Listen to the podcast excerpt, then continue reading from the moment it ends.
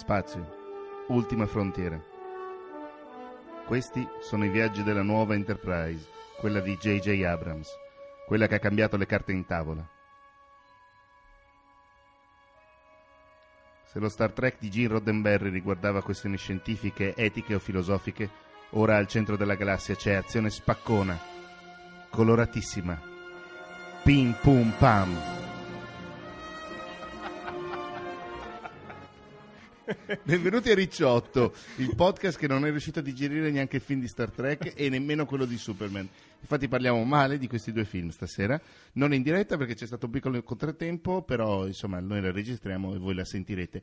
Qui con me c'è Aldo Fresi ovviamente. Ciao. Eh, io sono Matteo Scandolini. Questa è l'ultima puntata prima dell'estate. Esatto. L'estate ormai è arrivata, perché è il 20... Sento un rientro? Lo sento solo io? Senti solo tu rientro? Ok. Sì. Eh, che- oggi è il 25 peraltro, quindi l'estate è già bella che è arrivata. Non è che scompariamo, vero Aldo? No, assolutamente. Però al posto di avere una cadenza settimanale, magari ci sentiremo due, una volta al mese quando eh, in occasione delle uscite grosse, insomma, al cinema, per esempio Pacific Rim sicuramente ce lo, ce lo facciamo. Oppure se ci viene in mente qualche cosa di particolare da raccontarvi, ve la raccontiamo. Però tendenzialmente non sarà un appuntamento settimanale, almeno fino a che non inizia poi a metà settembre la stagione. Dico metà settembre perché la prima settimana di settembre sarò a morire a Praga Ah, va bene. al matrimonio Ah, del Madonna, biondo, per cui lì vabbè, non ci sarà Lasciamo perdere, Esatto. lasciamo gli, gli ascoltatori in, eh, col mistero. Torniamo a Spazio, ultima frontiera. No, torniamo al fatto che noi appunto andremo in vacanza, ma ci trovate sempre su la trasmissione, su facebook.com slash la trasmissione e ci potrete raggiungere a trasmissione podcast at gmail. Vi ricordo una volta di più di iscrivervi a trasmissione.eu slash newsletter, c'è la newsletter quando facciamo su un po' di gente eh, iniziamo a spedire. Eh, probabilmente a questo punto addirittura da settembre, visto che eh, quest'estate, cioè Ciacchi Sì. Ciacchi e Tizione d'Inferno sono mensili, quindi Ehm, noi siamo sempre qua, però cercheremo di allietarvi lo stesso, magari senza le puntate vi mettiamo, che ne so, su Facebook, come abbiamo fatto la settimana scorsa, mettiamo un- una, una clip da insomnia. Qualcosa, sì. Aldo, Caro, perché mi hai fatto leggere questa cosa? ti ho fatto leggere questa cosa per dare un'idea di che cosa pensiamo di Into Darkness. Into Darkness è il secondo film della nuova era, quello appunto Pim Pum Pam. La regia è ancora di J.J. Abrams, che nel 2009 si era preoccupato di rilanciare la serie cinematografica dopo che il fallimento di Fatti Star i Trek La tuoi. Nemesi, che era fallito eh, economicamente, aveva convinto Paramount Pictures a puntare le sue carte sul reboot e non invece sulla continuity. La Nemesi mi pare che sia il 2002-2003. 2002. Il film è eh, Into Darkness è scritto da tre storici collaboratori di Abrams che sono Roberto Orci, Alex Kurtzman e Damon Lindelof, i primi due già responsabili del reboot Star Trek e il terzo invece co-creatore e showrunner di Lost. I dati dicono, i dati quelli brutali, dicono che il reboot ha avuto successo. Lo Star Trek del 2009 è costato 150 milioni e ne ha incassati 385 in sala. I critici l'hanno promosso con una media voto di 83 su 100, così dice Metacritic. All'epoca non mancarono voci in dissenso, come ad esempio quella autorevolissima di Roger Ebert, che gli diede giusto la sufficienza. Grazie Roger. Grazie Roger. E eh, come dire, abbiamo parafrasato alcune cose che lui disse nel 2009 per la intro che ha letto Matteo. Il nuovo Star Trek eh, è- va bene lo stesso perché è costato 40 milioni in più del precedente, cioè 190 al posto di 150, al momento ne ha racimolati in sala qualcosa come 430, per cui non siamo ancora alle due volte e mezzo tanto il budget iniziale, che fu il resoconto finale dell'avventura nelle sale del primo Star Trek reboot, ma siamo comunque a 2,2 volte tanto e il film non è uscito da molto. È in flessione la reazione della critica, Metacritic sentenza 72 su 100, 11 punti in meno di 83 430 milioni. 430, vedi, già sono non aggiornato io, mi sa. Ma detto tutto questo, che cosa ne pensiamo noi? Noi gli avremmo dato molto meno di eh, eh, 72 su 100. E intanto un po' di cose a Qual è, caso. qual è, scusami, la sufficienza per Metacritic? 60? 60, sì, beh, con con Io, centinaia. io direi 58 per me. Sì, anche 57, 58, sì, anche 59, via. Sei meno per meno, l'equivalente. Esatto, sì, sì. Allora, prima osservazione, il 3D non serve a una mazza. Allora, tanto per cambiare viene pompato un po' all'inizio perché il pubblico non sospetti la fregatura e poi, quando ormai gli spettatori sono belli storditi a suon di decibel, montaggio forsennato, Abrams gira come se il 3D non esistesse e alla fine hai speso inutilmente il sovrapprezzo del biglietto. Ci sono delle cose positive nel film? Sì, ci sono. Una cosa positiva è Simon Pegg, nei panni di Scotty. La sua ironia e la sua bravura bastano per l'intero equipaggio dell'Enterprise. Poi c'è il monumentale Benedict Cumberbatch che interpreta Khan. Aspetta, aspetta, aspetta, aspetta, perché mi sono fatto, mi son fatto scrivere come leggere il cognome. Che vediamo se, Vediamo se ci riesco. Perché... se ci riesci. Beh, intanto in attesa Cumberbatch. di Cumberbatch, eh beh, c'ero quasi arrivato. No, Cumber... Cumberbatch. Batch. Sì, sei sicura? No, dai. Ca- Cumberbatch. Benedict. Benedict, beh, Benedict, ogni volta che Benedict eh, scambia due chiacchiere col capitano Kirk ti senti male per il povero Chris Pine perché Crispino recita malissimo, è giusto buono per zappare patate, mentre Benedict è un monumento e gli fa male male tanto male. Infine, ultimo elemento positivo per chi gradisce l'articolo, sull'Enterprise salgono solo gnocche. C'è Zoe Saldana, eh, Quella che fa Uhura. Uhura, e c'è la new entry Alice Eve che fa Carol, inutile figlia del generale supremo della federazione, Ammiraglio. Ammiraglio, che però è, è un bel vedere, anche in 3D, però vabbè. Ora, la presenza delle È gnocche... vero, perché io l'ho visto in 2D, tu in 3D. Sì, ma che ho perso tempo. Eh, Però tu per fortuna l'hai visto in lingua Ah originale. no, certo, io l'ho visto in lingua originale, sì, sì, che è un- di grande vantaggio. Eh, la presenza, fra l'altro, sul ponte dell'Enterprise delle gnocche ha motivato più di una critica di sessismo nei confronti di JJ. Eh, l'ha fatto anche Felicia Day di criticare il- lo Star Trek e il buon Matteo sa esattamente con quale argomentazione. Che fondamentalmente le donne non servono un cazzo nel film. Esatto. Ehm, il, il problema è che, il problema è che a Felicia De io voglio tantissimo bene, ma a lei il film è piaciuto. e questo t- rende problematico il E- vostro rapporto a distanza, che lei non sa di avere. No, no rende problematica per me eh, accettare o smontare la sua tesi. Ah, beh, cioè, certo. il problema è che le donne non servono a niente nel film, è l'ultimo dei problemi del film. Che c'è un sacco di altra roba che non serve a Sì, niente nel film. cioè- Effettivamente sì, questo è problematico. Beh, Quindi non, non- non- riesco proprio a mettere in prospettiva questa cosa. Ha fatto anche discutere, a, a- parte quello che dice Felicia Day, anche il fatto che la buona Alice eh, Eve sia comparsa in mutandine e reggiseno. L'unica scena da salvare di tutto il film. L'unica scena da salvare di tutto il film, esatto. Beh, eh, di fronte alle mh, critiche, lo sceneggiatore Damon Lindelof ha twittato che si scusa e che la prossima volta starà più attento a non essere rispettoso, così ha detto. Ma il separato più divertente eh, ha avuto come protagonista J.J. Abrams, il quale, ospite durante lo show televisivo di Conan O'Brien, ha risposto alle critiche mostrando una clip eliminata dal montaggio finale della pellicola, clip che mostra Benedict ignudo sotto la doccia. Nudo. i- i- ignudo, Da beh, dal, dal- no, dal petto in Eh. su, ovviamente.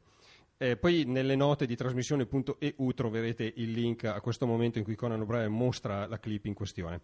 Eh, questo fatto unito al petto depilato del capitano Kirk che si vede a un certo punto quando si alza dal letto e che compare nel montaggio finale della pellicola dovrebbe eh, dimostrare che in realtà il sessismo è stato solo un caso, perché ovviamente ci crediamo tutti, caro JJ, che l'inutile inquadratura di Benedict sotto la doccia è stata tagliata e l'altrettanto inutile inquadratura di Alice in mutandine e reggiseno invece per caso è stata mantenuta. Ci crediamo tutti, vabbè, la, la verità è che Alice ti piace di più di Benedict e dunque l'hai messa nel film, anche perché, e in questo purtroppo ha ragione lui, una gnocca in mutandine e reggiseno nel trailer porta più gente in sala.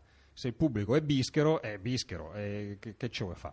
Ma a parte questo, sul film ho più riserve che entusiasmi. Eh, Benvenuto in esempio- famiglia. Benvenuti in famiglia. Ad esempio, Abrams aveva fatto, secondo me, una gran cosa con il terzo Mission Impossible.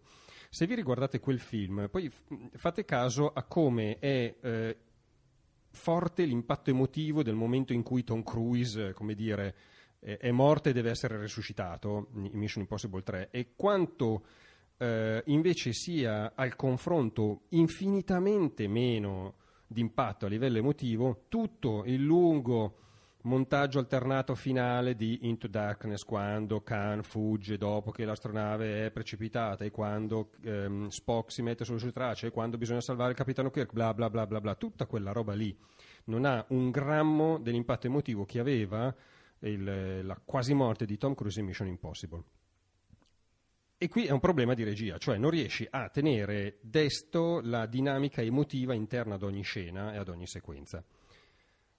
Posso? Vai. Quando mai ci ha messo un po' di dinamica emotiva? Beh, Mission Impossible ce No, l'aveva no, no, fatta. no, in questo film. No, qua. in questo film non ce l'ha fatta mai. Ma Poi ci sono un sacco di altre cose che non funzionano. Io me ne sono segnate alcune perché mi sono divertito molto. Nel futuro avremo, ad esempio, il motore a curvatura, ma per entrare in un vulcano ci vuole un cavo attaccato a una navicella. Una navicella che presumibilmente può sopportare il calore sviluppato quando entri in atmosfera, ma non quello di un vulcano, perché sennò la scena non funziona. E vabbè. Poi il comandante Kirk viene severamente punito per aver violato la prima direttiva della federazione. Poi, siccome deve fare la figura del primo della classe alla, alla riunione dei comandanti, dopo il primo attentato di Cannes, allora il vecchio comandante lo promuove al suo secondo, così, a caso. No, perché, è stato prima promosso. eh. Sì, però per portarcelo dentro. In, quella Sì. situazione Cioè, è importante che lui sia lì per assistere al drammaticissimo momento in cui Poi il suo mentore viene c'è stato bla. un attentato mh, sulla Terra, Sì. che è il pianeta capitale della federazione. E cosa fa raduni il- l'alto comando della flotta? Mi sta bene. Dove lo raduni? In un bunker? No, No, al quarantesimo pa- piano di Eh, un certo. palazzo a vetri. È chiaro, se no, eh, se no come fai poi a, a far morire il povero mentore? È tutto tirato un po' un tanto al chilo. Però quest'ultima cosa, questa delle robe tirate un tanto al chilo, chiama in causa una questione più ampia e più seria, che è quella che io voglio affrontare. Cioè, nella sceneggiatura di Into Darkness tutto concorre a rendere più evidente dell'evidente che Kirk è l'eroe.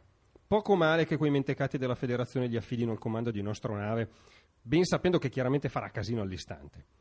Ora, rendere la, la- rendere la maturazione di Kirk qualcosa di più complesso e sofferto avrebbe necessitato di un requisito fondamentale, e cioè produttori, sceneggiatori e regista avrebbero dovuto considerare il pubblico un'entità senziente. Invece chiaramente ci considerano dei minus abens incapaci di metabolizzare un minimo di ambiguità e un minimo di chiaro-oscuro. Prendiamo la struttura del film. Considerati incipit e finale, spoiler, ah, mm, tanto per cambiare. vai. Spoiler! Considerate incipit e finale, la trama riguarda la maturazione di Kirk e la maturazione, parallelamente, di Spock, nel senso della sua accettazione del suo lato umano. L'ostacolo principale che viene posto sul cammino di questa maturazione è la vicenda di Khan, il quale però solleva un problema a cui né Kirk né Spock danno risposta. Khan dice bisogna prepararsi alla guerra perché è l'unico esito possibile di qualunque cosa. E il generale Marcus, il padre della gnocca bionda, Ammiraglio. ammiraglio, pardon, eh, cioè, perché sono navi. Senti, senti che vocione. Bravo, Sembro, come se- sembro, Benedict. eh, sembro Benedict. You think you're safe. And you're not.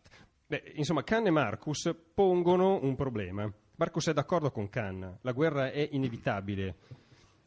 Beh, fateci caso, alla fine del film riecheggiano le parole di Roddenberry, la missione quinquennale, andare là dove nessun uomo è mai giunto prima. Che in italiano non ti dico come l'ha letto Eh, il vabbè, doppiatore. eh. Non so- immagino. Non so, Pine. No, è meglio. Bon, eh, si tratta dell'etica dell'esplorazione, alla quale in teoria fa eco la prima direttiva violata serenamente da Kirk senza particolari conseguenze, tanto che nel giro di due scene è comandante in seconda. E vabbè. Ma se questo è il finale, nessuno nel corso del film si è preoccupato di difenderla, la posizione di Roddenberry, cioè l'esplorazione, di fronte invece alla posizione di Khan e di Marcus, la conquista. Ora, rispondere a queste domande sarebbe stato molto più interessante, avrebbe prodotto una pellicola molto più sfaccettata e più vitale, anche se più ambigua. Sì, ok, l'esplorazione, ma è davvero possibile evitare sempre comunque il conflitto? E se no, fino a che punto prepararsi al conflitto diventa affermazione dell'etica della conquista e non invece dell'etica dell'esplorazione? Questo tipo di tematica, che è quella che è messa sul piatto da Cannes, avrebbe reso, se sviluppata, il film molto più interessante e non Ma- per bambini stupidi. Infatti le prime due stagioni della Next Generation, stiamo parlando di primi anni 80, prima metà degli anni 80, sono una palla clamorosa Mm. Perché Roddenberry era saldamente al timone della nave, poi lo buttarono fuori fondamentalmente. No, ma è vero. Il, ehm, e lui ogni volta che, che i, i soggettisti, gli scrittori proponevano qualcosa di forte, lui buttava via perché non Ah, voleva vedi. conflitti all'interno, soprattutto all'interno dell'equipaggio, eh, mh, dell'equipaggio de- de- dei protagonisti, diciamo così. Eh, e dovevano sempre essere puttanatine che andavano risolte col dialogo e con la, dip- con la diplomazia Mm. fatalità, e non è una fatalità, gli sceneggiatori delle prime due stagioni hanno, fa- hanno un turnover scatenato, cioè Mm. tipo restano 10-20 episodi poi vanno via. Dalla terza stagione cambia un attimo, cambiano i produttori, si affianca ai produttori sto- storici Braga e non mi ricordo quell'altro come si chiama, si affianca Ronald Moore, che in- poi portano avanti la Next Generation fino a una delle serie di fantascienza più belle degli anni 80 e Mm. primi anni 90. Moore poi prosegue con Deep Space Nine e con, col Galactica. Però Roddenberry lui il- lo scontro non lo voleva per niente. E da questo deduciamo che Matteo Scandolini è un fan sfegatato di Star Trek. No, era un fan fe- sfegatato, come abbiamo detto alla prima cena, eh, ci hanno tro- trattato troppe volte a pesci in faccia, quindi ho mollato lì le cose e ho visto il primo film nel 2009 con un'altissima aspettativa, sono uscito quasi piangendo dalla rabbia. E, mm, e io l'ho sempre detto che andavo a vedere Into Darkness soltanto per Benedict ed Che- è, che l'unico merita, motivo, è l'unico motivo per cui vedere il film, perché Ma- è un attore clamoroso. L'hanno doppiato bene? Perché No. tu l'hai visto? No, Cioè, nel senso, le battute magari anche sì, solo che io ho visto gli otto trailer che sono usciti, è un'altra cosa. Sì, sì, sì, è assolutamente cioè un'altra il suo, cosa. voce, il suo vocione da solo, da solo è un effetto speciale. Cioè, Vero.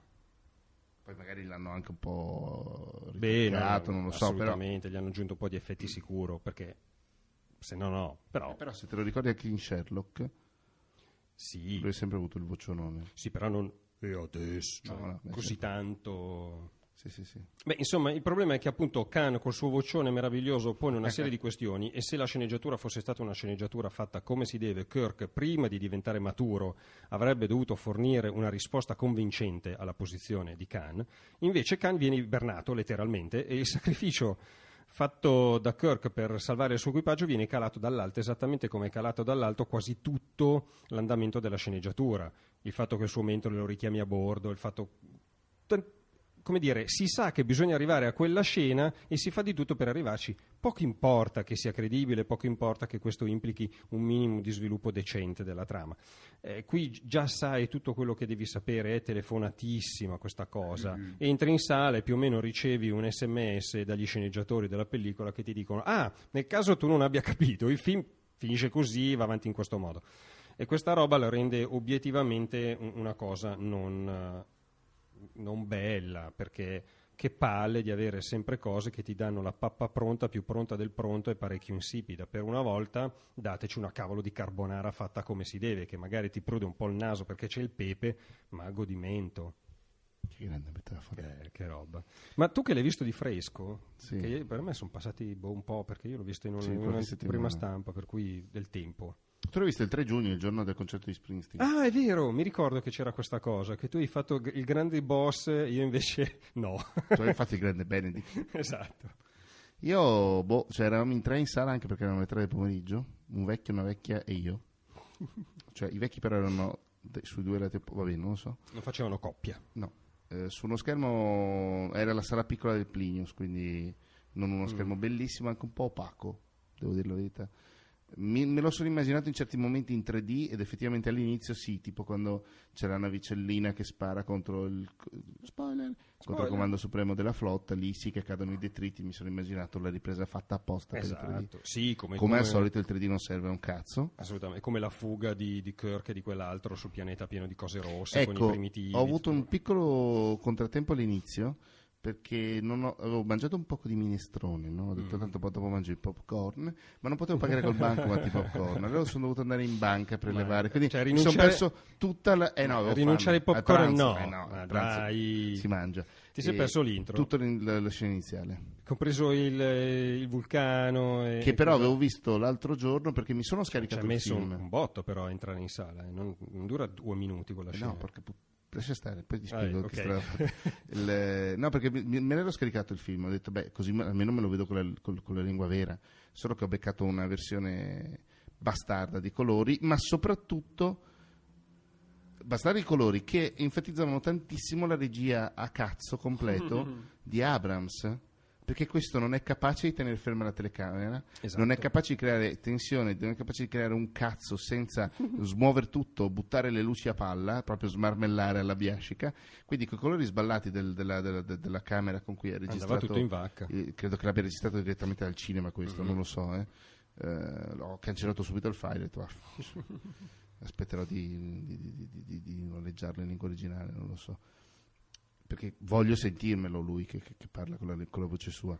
Però il- questa cosa dei colori sballati sfonda un altro muro, che è quello della regia totalmente assente di Abrams. Com- come la sceneggiatura è tutta calata all'atto, la regia non fa un cazzo, Sì. niente. Sì, sì, sì. Che poi è, è sorprendente perché veramente, eh, io mi, mi ripeto, ma il Mission Impossible 3 non era affatto un brutto film. Ma produ- cioè, per esempio, aveva un produttore diverso dietro, aveva un, Beh, direttore della fotografia. Ho capito, però un produttore diverso c'aveva Tom Cruise che notoriamente ha una palla al piede su queste cose, cioè non è uno che ti rende la vita facile. eh. Per cui in teoria avrebbe dovuto fare grandi cose. Gli sceneggiatori erano gli stessi perché c'era Kurtzman, c'era Orci. Cioè, è, è veramente sorprendente come sia riuscito a infilare una roba così. Poi, vabbè, bisogna anche dire che, come spesso mi succede, se Il poi direttore della fotografia è lo stesso. Eh, sai che non lo so. Eh, no, ho appena Ah, è lo stesso. Cioè, come spesso mi succede, io non sono poi d'accordo con, con Metacritic perché se uno guarda la media dei voti di Mission Impossible è più bassa, stiamo al 66 rispetto alla media voti che sta prendendo Into Darkness che è a 72, per cui in teoria eh, la media dei, dei critici dice l'esatto opposto di quello che dico io, e cioè che Into Darkness è meglio riuscito di Mission Impossible 3. Però bisogna vedere quali motivi. No, ma, ma secondo me no, a prescindere, cioè quasi Cioè, io questo Mission Impossible non l'ho visto perché già il primo mi ha annoiato tantissimo, ma magari stanno tutti sbavando dietro a Benedict. Beh, che Benedict Cioè, sia non so uno che di attori ci quelli... fosse in quell'altro.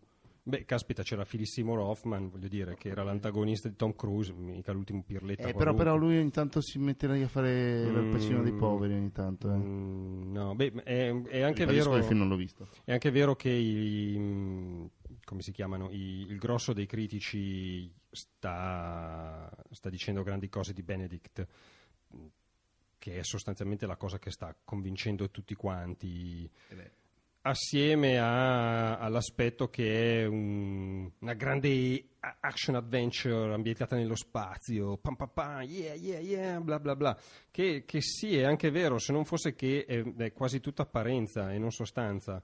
Però, vabbè, oh, eh, questo dicono a- altre persone e va bene così. Rolling Stone era mm, felicissimo di Benedict, eh, dice che è il cattivo for the ages addirittura. Cioè, ehi, eh, per cui grande entusiasmo, grande soddisfazione. No, per esempio, però per personaggio di Khan Tu ti sei emozionato, mi dicevi prima, perché ci sono, è vero, per chi conosce la saga di Star Trek, ci sono tutta una serie di rimandi, no? Sì, cioè sono, il motore di trascurvatura in realtà nella serie non, è- non entra, entra nei film ed è la maniera con cui Scotty frega la Excelsior, credo, nel terzo film alla ricerca di Spock. Mhm. Gli, sabota il, il motore a curvatura, a transcurvatura fondamentalmente. Che poi questa cosa della transcurvatura nelle serie successive viene dimenticata. No, il- il- però lui è bravissimo, sempre Benedict, però il personaggio di Khan vecchio era un'altra cosa, aveva uno spessore che era 80 volte questo, Mm. perché vabbè, è, facile perché gli hanno dato una puntata e un film. E uno dice, vabbè, è- solo di minutaggio vinci, quindi tanto piacere. Però era anche una roba molto più, più, più, più, più- shakespeariana. Mm. Qui l'hanno appiattito come hanno appiattito tutto quanto. Eh, ma del resto, se poi Infatti- alle istanze sue nessuno risponde, giustamente il personaggio perde di interesse, Eh. perché eh, gli sarebbe stato carino vedere lui che dice, d'accordo con pensi, Marcus... tu, cioè, tu ragionaci un attimo. Mm. Shatner, che è un cane, è riuscito a fare un personaggio figo alla fine. Perché Kirk, cioè, bidimensionale quanto vuoi, però col passare degli anni e delle esperienze, delle avventure, comunque alla fine è venuto fuori Qualcosa- una beh, magari- sedimentazione pesantissima. Magari anche Crispino, prima, cioè fra 20 film, no, 5-6 film e decine di episodi televisivi, non inizierà mai una serie televisiva di Star Mi Trek. auguro. Potrebbe, in realtà Crispino è pessimo. Eh, è quello il discorso. Crispino è... Ehm, no, ci sono un sacco di riferimenti alla- alla- alle serie vecchie, banalmente il rovesciamento della morte nel finale. Nella esempio, serie- nel, nel secondo film della, della serie classica muore Spock. Questo non è uno spoiler perché si sapeva an- anche nell'84 che è uscito, 82 non mi ricordo, si sapeva già. Mm. Eh, infatti il, il regista e lo sceneggiatore, siccome si sapeva della morte di Spock, l'hanno messa all'inizio. Non so se ti ricordi il film, Mm. fanno il test della Kobayashi Maru all'inizio Mm. dove il tenente Savic, interpretato da Orca, quella di... eh, Se chiedi a me di Star se ti Trek... parla. L'attrice di Cristi Senti- Alley. Esatto, è lei che interpretava, non il tenente Savic. Sì, il tenente Savic, mi pare che si chiamasse così. Mm, se- mm, adepta di, di Spock, no adepta, come si dice, mm, discepola, mm, vabbè, sotto la sua protezione. eh, è lei al comando, sta facendo il test del Kobayashi, della Kobayashi Maru che prevede la sconfitta, è un test che prevede la sconfitta, Esatto. e, e la plancia dell'Enterprise esplode, muoiono tutti, muore Spock, allora il pubblico dice, ah vedi era qua che moriva Spock, ah bastardi, e invece muore nel finale, e nel terzo film lo, lo recuperano fondamentalmente, e qui invece invertono le cose, ed è stato tocco di classe notevole secondo me, a dirla tutta, che nel film originale era Kirk incazzato, non mi sento più, adesso continuo a non sentirmi, le cuffie fanno casino, voi non sentirete, ecco, voi sentirete uguale anche adesso. Eh, nella ser- nel, nel film classico era Kirk che a un certo momento si incazzava con, con Cane e gridava Khan! Esatto. Questo giro è Spock, Che grida con... che è molto bella quella come scena in realtà. Eh, prima e dopo no, però vabbè. Ci sono tutti questi ammiccamenti e non sono male. La, la, la, la, Carol Marcus Mm. era un personaggio che compare, credo, soltanto nel secondo film classico, nel secondo e nel terzo, ed è quella che poi è affiliato con Kirk. Ah, vedi, vedi, vedi. Eh, perché adesso invece nella nuova Enterprise, siccome Ura si slinguazza il vulcaniano, Mai slinguazzati Ura e Kirk se non quella volta di fronte agli alieni. Per cui obbligati a esatto, slinguazzarsi. Sì, sì. Fu il primo bacio interetnico della storia della televisione perché questi eh, alieni che vivevano, vivono un po' in una sorta di società Cazzata. che ricorda, ricorda l'antica Grecia, se non sbaglio. Una roba così, insomma, mh, sono degli psionici potentissimi e costringono Kirk e Ura a baciarsi. Poi in realtà il bacio viene camuffato, se non ricordo male, nel senso che, sai, lui abbraccia lei, girano le teste in modo tale che non si vedano le labbra di un bianco e di una nera che si toccano, però Era il 68 tipo. è una cosa 67. così. No, ma infatti da quel punto di vista il vecchio Star Trek eh, ruppe più di un tabù per l'epoca. Adesso, vabbè, oh, adesso è un gran casino e via. Sesso da tutte le parti come se piovesse, ragazze in desabillé, E anche poco. desabillé azzurro. E beh, certo, intorno con l'uniforme. Eh, certo, eh, Poi devo mica dire una robetta. cosa, eh, secondo te l'uniforme, quella che compare ogni tanto, quella eh, color topo fondamentalmente, con le due stricche di colore a seconda della casacca qui sul petto, che indossa per esempio eh, Scotti Mm, nel finale, in tutta la seconda parte del film. non indossa me lo ricordo. con le- con la- secondo me è più figa quella rispetto alle tutine. Dici? Io ero già forse sconvolto da quello che avevo visto, per cui... io- Vabbè. Siamo pronti per una pausa musicale che... Che non so se è quella che avevamo scelto. Io la mando e vediamo cos'è. Ma mandiamola. Aspetta, eccolo. qua.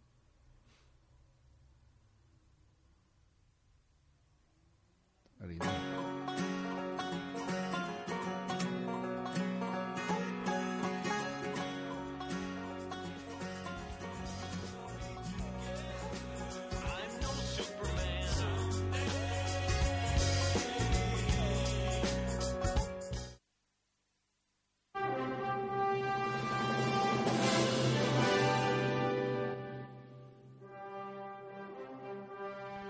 Spazio, un'altra frontiera.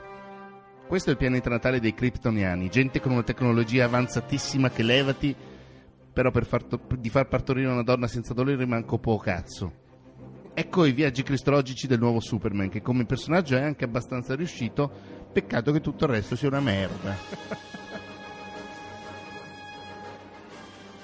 Bello che Aldo ride me l'ha scritta lui, cioè... Ma sghignazzavi così anche mentre le ridevi? Mentre le scrivevi? No, perché tu le leggi con quell'impeto in più. L'uomo d'acciaio è il tentativo di rilanciare il No, fermati, franchising. Fermati, fermati, fermati, fermati, questo, questo tema qua è bellissimo, vai. Bellissimo. È il tentativo di rilanciare il franchise di Superman dopo il mezzo passo falso del Mezzo? 2006. Mezzo? mezzo, cioè quel Superman Returns di Brian eh, Singer con Brandon Ruth e poi c'era Kate Bosworth, c'era Kevin Spacey. Spacey. Che E- Spacey che praticamente andava a caso. Eh sì, beh, assolutamente sì.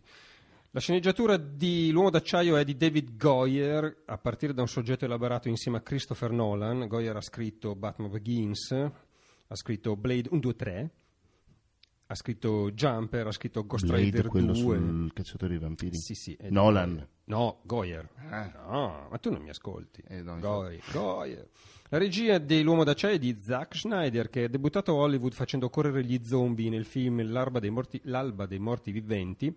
Che non era bruttissimo. Non era bruttissimo, che poi ha avuto una carriera fulminea infilando 300, Watchmen soprattutto, poi vabbè ha fatto anche il regno di Garul, eh, ha fatto Sucker Punch, poi l'uomo d'acciaio, è già pronto l'uomo d'acciaio 2, No. che è stato annunciato, poi arriverà. Beh, ma è chiaro che il tentativo di questo uomo d'acciaio è di far ripartire il franchise, è ovvio che mirano come minimo alla trilogia. Ora, diceva il buon Matteo Scandolini prima nell'introduzione, con la voce profonda di Benedict, che il personaggio di Superman non è male, ed effettivamente è meno naif, meno scemotto dei precedenti, più combattuto, più titubante. Questa cosa è merito in gran parte di un concetto più volte ripetuto da papà Kevin Costner, che, che interpreta il papà di Clark Kent nel film, e cioè che c'è il rischio che gli umani eh, non reagiscano bene alla presenza di un essere superiore. Si tratta di uno spunto narrativo efficace che conferisce spessore al personaggio. C'è però un momento in cui la sceneggiatura prende una direzione che forse non avrebbe dovuto prendere. Succede quando il bambino Clark Kent salva i compagni di classe cadute con l'autobus nel fiume e questo fa sì che alcuni di loro ne intuiscano i poteri e ne parlino con i genitori. Finisce che uno dei genitori va, dei genitori, va a casa dei Kent in cerca di informazioni e allora Kevin Costner approfitta di un momento in cui resta appartato col figlio per dirgli sostanzialmente che forse avrebbe anche potuto lasciar morire tutti, che insomma il segreto poteva valere qualche giovane vita. E per esempio vale certamente la vita di Kevin Costner che chiede al figlio di lasciarlo morire quando viene investito da un tornado perché un suo super intervento eh, sarebbe avvenuto sotto occhi di testimoni e dunque in qualche modo avrebbe nuovamente fatto emergere i timori di papà Kevin Costner. Ora, Quella è una scena di merda. Totalmente. Madonna il Jonathan Kent del primo Superman, quello del 1978 con Christopher Reeve, Quello è un film. quel Jonathan Kent insiste costantemente sull'importanza di essere buoni, sinceri, di adoperarsi per il bene delle persone a prescindere da quanto questo possa costarci. Il Jonathan Kent di Goyer e Schneider insieme insiste invece sulla paranoia. Così quando nel secondo Superman, sempre di Christopher Reeve, quello del 1980, il generale Zod attacca eh, a Metropolis, l'uomo d'acciaio fa di tutto per evitare vittime fra i civili e, quen- e quando si rende conto che Zod sta approfittando della cosa per metterlo in difficoltà, vola fuori dalla città per togliergli il vantaggio. Il Superman di Snyder invece combatte in città, causa devastazioni immani e presumibilmente sì, sì, mm, ci devono essere stati vittime a migliaia a Metropolis. Certo, Schneider si guarda bene dal mostrarcele con il primo piano sanguinante, però è chiaro che se cadono dozzine di palazzi qualcuno è morto.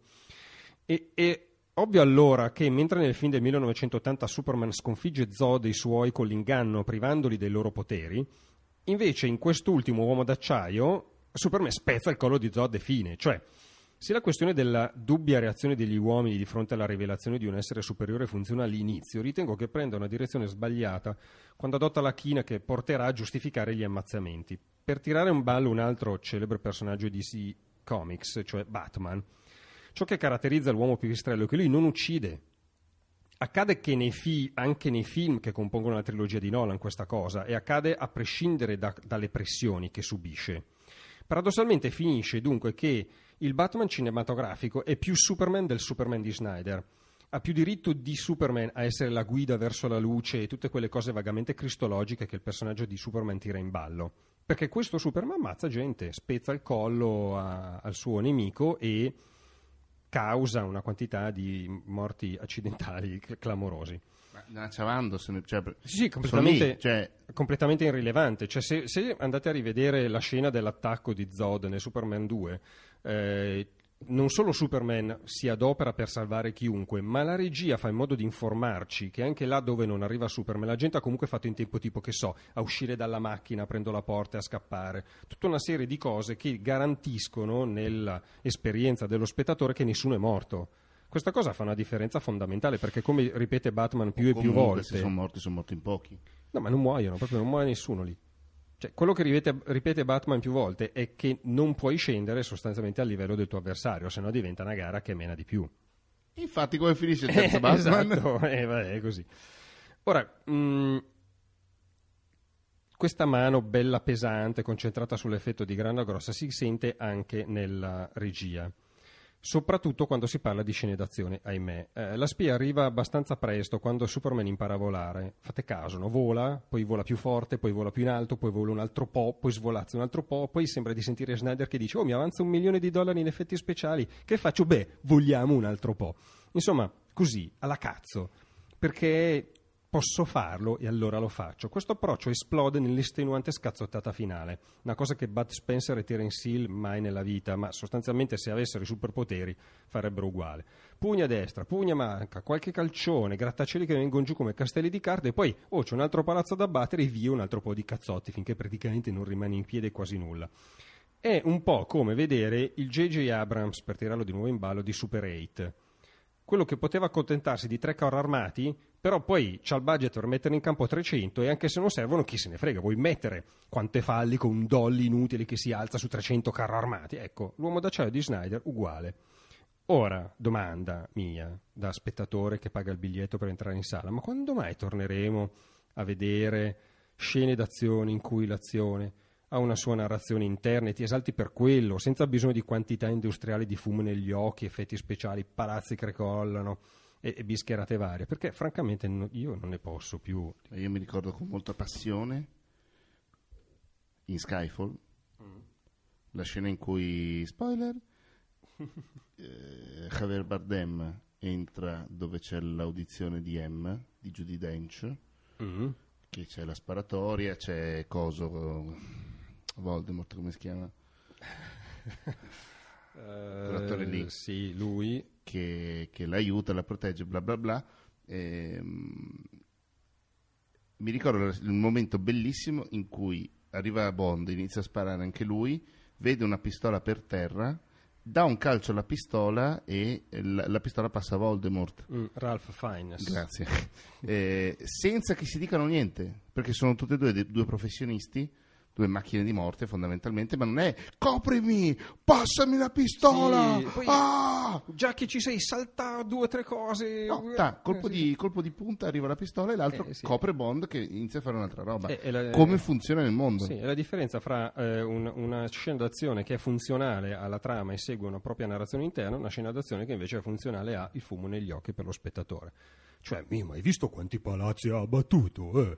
Che bello, era un action movie. No, era una fregatura. Cagata. Però vabbè.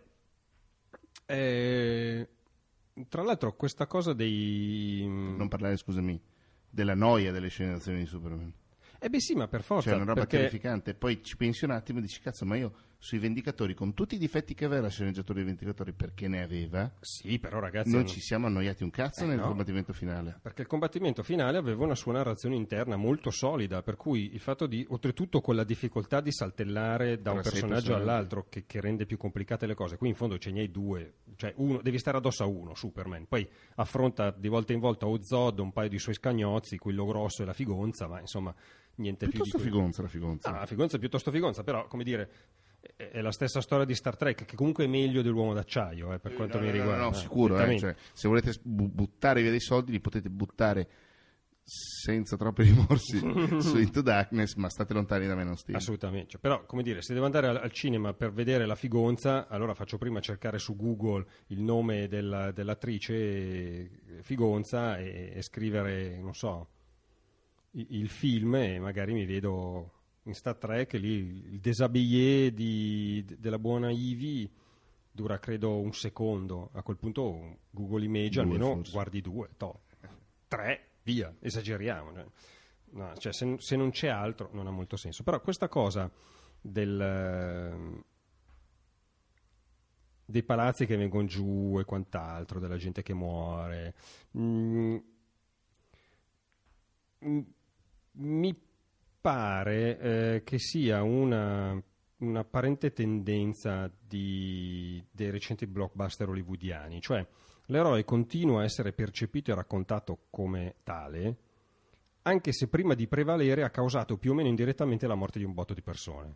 Succede in uh, L'uomo d'acciaio, succede anche in Star Trek Into Darkness, perché poi quel mentecato di Crispino eh, non so quanta gente ha sulla... Poi gli dicono hai salvato l'equipaggio, sì, quel terzo di equipaggio che è rimasto perché ce n'è una buona metà abbondante che è dispersa nello spazio. Tra, e, tra cioè... l'altro, non farmi, non farmi, ragionare su come hanno, hanno, hanno, hanno, mostrato il viaggio a curvatura. La Madonna. Eh, questa è una roba da nerd durissima. Beh, insomma, succede anche in altri film, succede in Fast and Furious 6, per esempio. Cioè, un sacco di action movie postulano l'esistenza di un eroe a prescindere dalle vittime collaterali. Ora, io la butto un po' lì, potrebbe essere una conseguenza dell'attentato alle Torri Gemelle, nel senso che l'eroe cinematografico statunitense non può più partire dal presupposto che i suoi sono inattaccabili, ma deve prendere atto che c'è chi riuscirà a far loro del male. Insomma, c'è un pezzo di cinema hollywoodiano che sembra sdoganare il concetto che vincere può serenamente comportare un certo numero di vittime. E in fondo non è un caso allora, forse, se questa cosa che dico io è sensata, non è un caso che Iron Man 3 inizi con uh, il protagonista Tony Stark che ha gli incubi per via delle vittime innocenti provocate nella lunghissima sequenza finale dei Vendicatori. E non è un caso che questa cosa poi venga assolutamente lasciata da parte per andare in svacco action comedy, cioè quello spunto che una parte dei blockbuster statunitensi non, statunitensi non c'ha voglia di affrontare, in quel caso viene soltanto accennato e poi cancellato come se non ci fosse. È un, una roba che però, se, se, ci fate caso, caratterizza un botto di questi film. Se andatevi a rivedere il Superman 2 del 1980, non muore un cavolo di nessuno se c'è Superman nei dintorni. E che cos'è che rendeva drammatica la morte del padre di Clark Kent nel primo Superman? L'infarto. Esatto, l'infarto, cioè qualcosa contro cui Superman è impotente, perché sarai forte, sarai figo, voli, c'è la vista raggi X, ma è un infarto, per cui non puoi fare nulla è, è, significativo. Qual è invece la ragione della morte di Kevin Costner? Un cazzo di tornado. E, non, e il salto è. No, un cazzo di cane bloccato in una cazzo di auto eh, che sta per essere travolta da un cazzo Cane che si salva perché cane si sa, cioè, i dati, come dire, le ricerche su come reagisce il pubblico dicono che può crepare un botto di umani, ma non fate morire gli animali, cani in particolare perché se no il pubblico se lo ricorda. le reazioni alla nona puntata della terza stagione di Game of Thrones. Di Game of Thrones, eh, esatto. Beh, però dove non vediamo l'uccisione in diretta, diciamo così. Stai facendo uno spoiler della Madonna, eh? E, um, sì, però se pensi al finale invece del primo Superman del 78, te lo ricordi? Il finale mm. del primo Superman del 78 quando torna indietro nel tempo? Sì. Eh, vaffanculo. No, beh, certo, però come dire, quello era un esito estremo che prevede una possibilità di cambiare una cosa. Cioè un infarto non lo puoi cambiare, dice perché non ha fatto la stessa cosa col babbo? Eh no, l'infarto non lo, puoi, non lo puoi cambiare, perché non è che torni indietro e cambi l'ordine, o torni parecchio indietro, non lo so, gli fai mangiare meno grassi, una dieta più sana, però, cioè, quello era veramente una, un, un'idea di sceneggiatura molto buona, anche se io non amo per niente i film di Superman. Non sono io non amo per niente il personaggio di Superman. Il personaggio di Superman non funziona eh, per varie ragioni in questo caso veramente l'ipotesi della paranoia nei confronti delle reazioni poteva essere sensata, però poi alla fine svacca pure quello, lui arriva tipo Cristo che si consegna eh, per salvare la terra, svolazzando col mantello rosso, col sole di spalle che gli dà questa specie di aureoletta, insomma. Dice, però è uno che spezza il collo alla gente, non è, cioè non ha fatto lo stesso percorso formativo del Superman del 78, questa cosa è mh, però, rilevante. Tra l'altro il, il cattivo... Ah sì, però di contro, a me per esempio il film di Thor non è piaciuto. Mm. Eh, ho visto il trailer del secondo, mi ispira molto di più. Se però avessero passato... Allora, uno dei, dei gravissimi difetti di quel film lì era che cos'è un terzo un quarto Asgard e, due, e, tre quarti Terra più o meno no? Sì. solo che deve essere tipo un, quarto Asgard un quarto Terra sono un coglione un quarto Terra eh, sono sto difendendo la Terra e un quarto Asgard sto picchiando Loki una mm. roba del genere mm, non me lo ricordo bene perché l'ho cancellato cioè proprio perché non mi era piaciuto se in quel caso lì avessero speso tutto il tempo che hanno speso qua per la costruzione del personaggio mm-hmm. qua l'hanno buttata via sì. Perché lì in realtà la seconda parte funziona, è tutta la prima parte che lui arriva, è in punizione e si comporta una testa di cazzo. però cambia in un secondo, tipo dalla, va alla mensa dei poveri, dà un piatto di pasta a un povero, è improvvisamente più buono e allora si può, dif- si può ergere a difensore della cittadina. Eh certo, sì, sì, assolutamente. Se avessero speso quel tempo, lo stesso tempo che è stato speso con questo Superman qui, forse il film di Thor sarebbe stato decisamente migliore, anche perché il regista era tutt'altro che un coglione. Infatti il regista è, è, secondo me, quello che ha salvato il primo film di Thor, perché laddove ha potuto mettere in campo eh, come dire, la sua creatività e la sua forza di immaginazione ha creato un Asgard che è veramente qualche cosa che ha, che ha, del divino, come dire, è talmente fuori da qualunque norma eh, è talmente gigantesca, per esempio, che davvero hai la sensazione di essere all'interno di un, di un universo completa completamente altro e nel caso specifico di divino. Quella era stata una cosa che aveva comunque denunciato una mano molto bella. Ma anche la direzione dentro. degli attori, perché il manzone sì. biondo, infatti anche nei Vendicatori l'ho rivalutato tantissimo, cioè senso, quando lo dirigi lo dirigi bene, ma Loki è un attore meraviglioso. Sì. Incredibile. Sì, Hopkins sì. era recitato tanto per cambiare con la mano sinistra. Ah, tanto quando lui recita con la mano sinistra vale sì, un, un botto di altri protagonisti, perché poi ci sono questi nuovi attori che fanno i supereroi che sono obiettivamente hanno montagne di muscoli addosso, però ce ne vogliono quattro per fare un'espressione convincente. Vogliamo parlare di Kal-El, Clark Kent, il buon Henry Cavill. Dio mio. Cioè, è una roba... Ha un sacco di muscoli, eh, questo bisogna dire. Sì, eh, anche, poi... anche, troppi, però. Però... Cioè, è proprio pompato. Eh, è chiaro, se, no, eh, se non sei pompato non, non vivi nel mondo dei supereroi statunitensi. Però attenzione, partecipa ah, alla, sì, vero, alla nobile battaglia per sdoganare l'uomo villoso negli action movie di Hollywood. Per decenni pareva che Hollywood non potesse vedere altro se non la depilazione totale, e invece, complice Wolverine, che però ha quella cosa in più di selvaggio, e complice Superman, eh, incredibile, il pubblico del mondo sta imparando ad apprezzare il fatto che forse gli eroi hanno i peli. D'accordo, però se c'hai il costumino che fa proprio quel, quel giro lì e un peletto che esce, secondo me, è di uno squallore mortale. Secondo me è significativo che noi si finisca a parlare di questa roba perché, non c'è, non perché c'è, non c'è altro da dire sul io sono, conv- io sono, convinto che loro, il gruppo, il gruppo, artistico capo del film, ma anche gli attori, si devono essere divertiti tantissimo a fare questo film, ma non ci hanno fatto entrare nel film. No, assolutamente. Assolutamente. E allora andate a fare in culo, cioè dovete andare a fare in culo, taglio le ruote anche voi come a Nolan. Siete tutti Tagliati, in lista. Tagliate le ruote a tutti quanti. Un giorno quando pagheremo un, un bel sicario. viaggio a Los Angeles a, a, Matteo e ci sarà l'investigatore che impazzirà. 40 auto con le ruote tagliate. L'uomo delle ruote tagliate. Cioè non si può fare un film così, dai. No, effettivamente il film non sta in piedi. Poi per carità, quando sei in sala, come dire, sei talmente tramortito dalla quantità di roba che ti piove addosso eh, che, che è obiettivamente un botto di cose, per cui non ti lasciano il tempo di pensare e di conseguenza non, non, ti lasciano più di tanto il tempo di renderti conto che tutta una serie di cose non funzionano. Il problema è che appena iniziano a scorrere i titoli di coda, una serie di dubbi magari sorgono o anche il giorno dopo, quel che lei, ti rendi conto che in fondo finché hai visto era tutto fumo e niente arrosto, in sostanza. Qua di fumo c'è una quantità industriale, però niente arrosto. Però è cucina macrobiotica.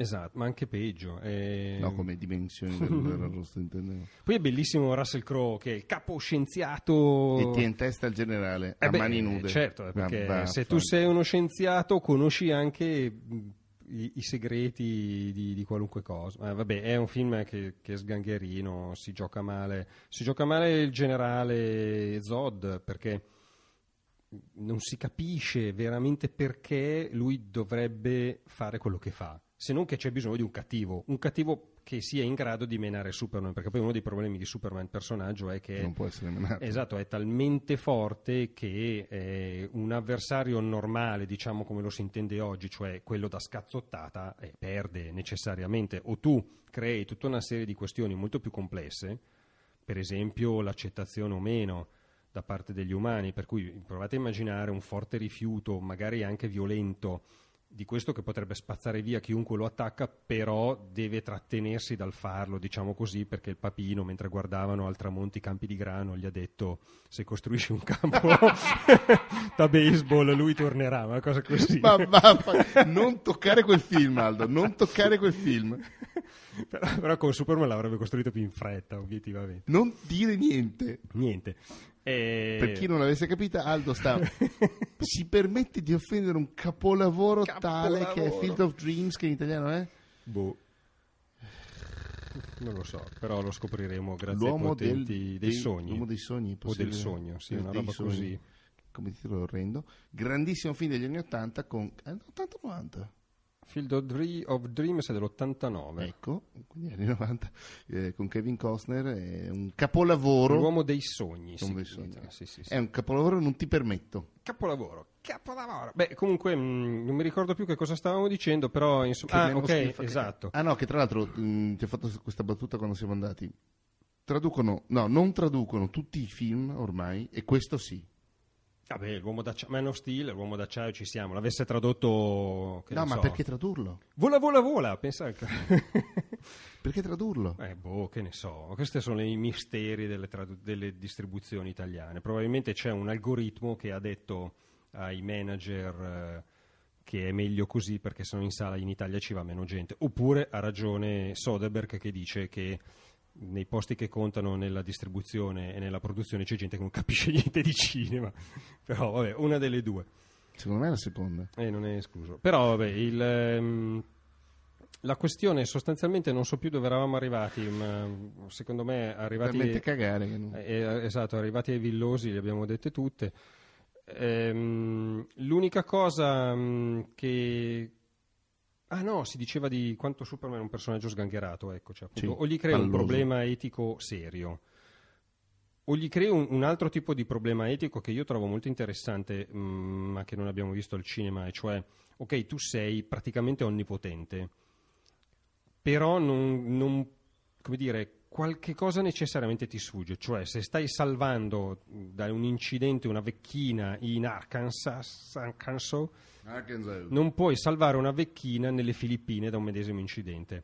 Bello sarebbe vedere un film che lavora sul dilemma morale di uno che può praticamente fare tantissimo ma non tutto e di conseguenza si sente responsabile di ciò nei confronti dei quali non riesce ad agire. Certo, immagino che aspetteranno di fare Superman 10 per dire no ma guarda che grande rivoluzione, dopo bla bla bla bla bla. Altrimenti l'unica alternativa ti rimane trovare uno che, pista- che pesta duro. Cioè, questo è il punto base. E vabbè, in questo caso col generale Zod ne hai uno, poi ne aggiungi un altro po', sai mai che ci sia la necessità. Perché comunque Superman è Superman è più forte di tutti quanti. Però... mm, Ma poi, ma poi tutti stronzi. Cioè, pur convinti di fare del bene, cioè di, di fare del bene no, ma comunque di agire per una causa giusta, si comportavano tutti a stronzi, Eh sì, avevano ma- tutti eh, il sorrisetto Ma maligno. Il problema è che, come dire, ci viene detto velocemente dalla sceneggiatura che gli altri kryptoniani sono convinti di, di agire per una causa giusta, ma in realtà non viene dimostrata questa tesi nelle loro azioni. Cioè, il motivo delle loro azioni è sostanzialmente... Cioè, avessero detto, caro, io ho il costume grigio topo e tu invece hai un costume stilosissimo col, col mantello rosso, per cui mi stai sulle palle e io ti attacco, è più credibile. Perché alla fine poi non si capisce veramente per quale ragione questi qui debbano fare sta roba. Sì, ok, ah, alla fine noi saremo dei, e ho capito, ma sai, sono quelle robe messe dentro per far finta che il film abbia spessore, no? Per convincere poi chi ti dà 9 su 10, che in realtà no, c'è tutto un sottotesto, non c'è sottotesto, è fumo negli occhi, punto. Guarda, è un aereo, no, è un fulmine, no, è una scemata. Metacritic eh, com- come, come lo dà? Metacritic da basso, nel senso che mh, stiamo a, te lo dico subito, 55 su 100. Eh, No, cioè, è tanto basso. sì, sì, Cioè, è un pochino più alto di quello che darei io. È tanto più alto di quello che darei io. ma, ma è tanto basso però. sì. Vabbè, adesso lo verifico bene. Ma sai, poi queste sono le dinamiche veramente strane, perché, come dire, per certi versi le ragioni che mh, giustificano un voto basso al- all'uomo d'acciaio non sono tanto diverse da- dalle ragioni che potrebbero giustificare un voto basso a Star Trek. Cioè, in, entrambi, in entrambi i casi si sceglie una narrazione per nulla problematica, in entrambi i casi si forzano gli snodi narrativi a prescindere da qualunque verosimiglianza. Cioè, tutta una serie di robe sono figlie stesso, della stessa idea di cinema, se vogliamo, quello mega milionario hollywoodiano che costa un occhio della testa e che viene distribuito in migliaia di sale nel mondo. Cioè, mh, sì, per carità, per certi versi, se tu investi, come nel caso di- di- dell'ultimo Superman, 225 milioni di dollari, magari ci sono tutta una serie di persone che fanno pressione per ent- rientrare nei costi. È il solito vecchio discorso che abbiamo già affrontato più volte anche a Ricciotto. Però francamente poi il risultato è piatto piatto, cioè per, per piacere al pubblico più vasto possibile finisce col piacere poco al pubblico più vasto possibile. Preferisco film che riescono a entusiasmare magari fette di pubblico minore, che però abbiano qualcosa da dire, un pochettino di più. Dici, ok, non mi sei piaciuto, ma non è chiaramente una presa per i fondelli, questo è il punto. Mentre qui è, più, è abbastanza presa per i fondelli. Ok, visto che tu vai a vedere anche le vaccate, tipo Fast and Furious 6, Mm. l'ultimo blockbuster di queste dimensioni con dello spessore. Ecco la mia domanda solita. Beh, Batman, quelli di Nolan. quello. Il Secondo. il secondo. esatto, il secondo E di Nolan. il primo è guarda Oddio, non so poi... Ok, e, e prima? Tanto tu vai a cercare se cosa è costato il secondo Batman. Agli ordini. Beh, i Vendicatori è venuto dopo, Ed era l'anno scorso. per cui buono. No, nel senso di mega blockbuster che non Sì, siano sì, no, ma completamente qualcosa scemi. che non siano, cioè tipo un filmone di fantascienza, eh, cioè per esempio tra Matrix e, Vendicato- e Dark Knight. Cosa c'è in mezzo? Magari, magari li ho visti, è solo che non mi viene in No, mente. è che mi, mi cogli su queste cose, il, il mio cervello si azzera un attimo, c'è, c'è sicuramente da qualche parte qualche cosa, eh, però... Scusa, quale Dark Knight vuoi, quello vero? Cioè il secondo? eh, sì, sì, assolutamente. Eh, eh, eh, 185 ha guadagnato più di un miliardo di beh, dollari. 185 milioni sono tantissimi, cioè solo di Beh, per- budget. però perché comunque Ok, Nolan sono- dà- si, si esalta come un pazzo con le scene di massa. Per carità. Cioè, Eh, tipo saranno 80 milioni di dollari di, di comparsa. No, poi ha girato una- un sacco di roba in IMAX che costa un pochettino di più, però vabbè, sono 40 milioni in meno di, di- di Man of Steel, però sono comunque un botto di quattrini. Eh, no, non- così a naso non ti so dire. Perché è un po' un problema del genere, cioè un po' perché ci hanno abituato così negli ultimi 30 anni e un po' perché evidentemente i produttori pensano che i film intelligenti non, non vadano a spasso coi soldi e, col, e col genere, appunto, cioè col film di genere, ma non mi viene in mente, a parte appunto Matrix, tra Matrix e i Vendicatori, scusami, e Dark Knight, non mi viene in mente nulla. Vabbè, sono 8 anni e non è chissà che tempo, però... Eh, allora adesso ho, ho aperto una pagina che può aiutare. Vabbè, bisogna mettere fra parentesi la trilogia del Signore degli Anelli. Che io non considero neanche film, vai avanti. Beh, però no, non ha però- dov'è lo spessore lì? Beh, no, caspita, no, no, dai, c'è molta più materiale lì dietro. Ma cosa? Mi- Cioè, questi che hanno lo sguardo perso nel verde, no, il coglionazzo col, silenzio. con l'anello, Silenzio. eh, che sembra Shinji Ikari di Evangelion, porco... Eh, dunque, no, Avatar, che stupido. Ah, però forse lì c'era un attimino più Ma spessore. no, ma per favore. e comunque dopo, eh, viene dopo Dark Knight. Dark Knight. Sì, un anno dopo. Eh, bla bla bla bla bla. Secondo me è più pensato a Avatar che non Man of Steel. Sì. Eh, C'è Casino Royale. Casino Royale obiettivamente ha incassato un botto e veniva prima di... Sì, però quello è anche un... cioè ha tutta una tradizione, cioè nel senso... Mm, sì, però è una traduzione che zoppicava prima di Eh, Casino Madonna, Royale. cioè, quello è stata una bella ripresa. Eh. Mm. Poi vabbè, ci sono fra i top incassi mol- molto seri, ci sono quelli che tu ami. La saga di Twilight. Serissimi. Però è dopo, però è dopo. Cioè una crescita sempre dopo, sempre, interiore. sempre dopo. C'è una lettura dell'adolescenza, i turbamenti dell'età. No, boh, non lo so. Non ne ho la minima idea. Ok. Beh, abbiamo superato l'ora comunque. Ah sì, no, basta, allora basta. Ciao a Ah, tutti. abbiamo altro da dire. Spider-Man. Quelli di Raimi. Mm.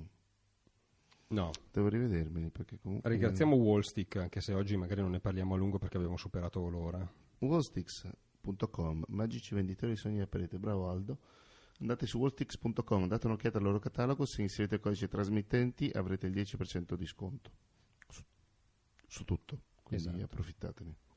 Andate su trasmissione.eu per avere il link e vedere il petto nudo di, Di Benedict. di Benedict sotto la pioggia. Andate anche per vedere Pioggia. un'altra cosa sotto la doccia. E andate anche per vedere un'altra roba simpaticissima che è eh, gente del cinema qua a cui esplode la testa, che è una roba da morire da Che è ridere. sessista al massimo, però se È pensi. sessista, però fa morire da ridere. Sì, veramente.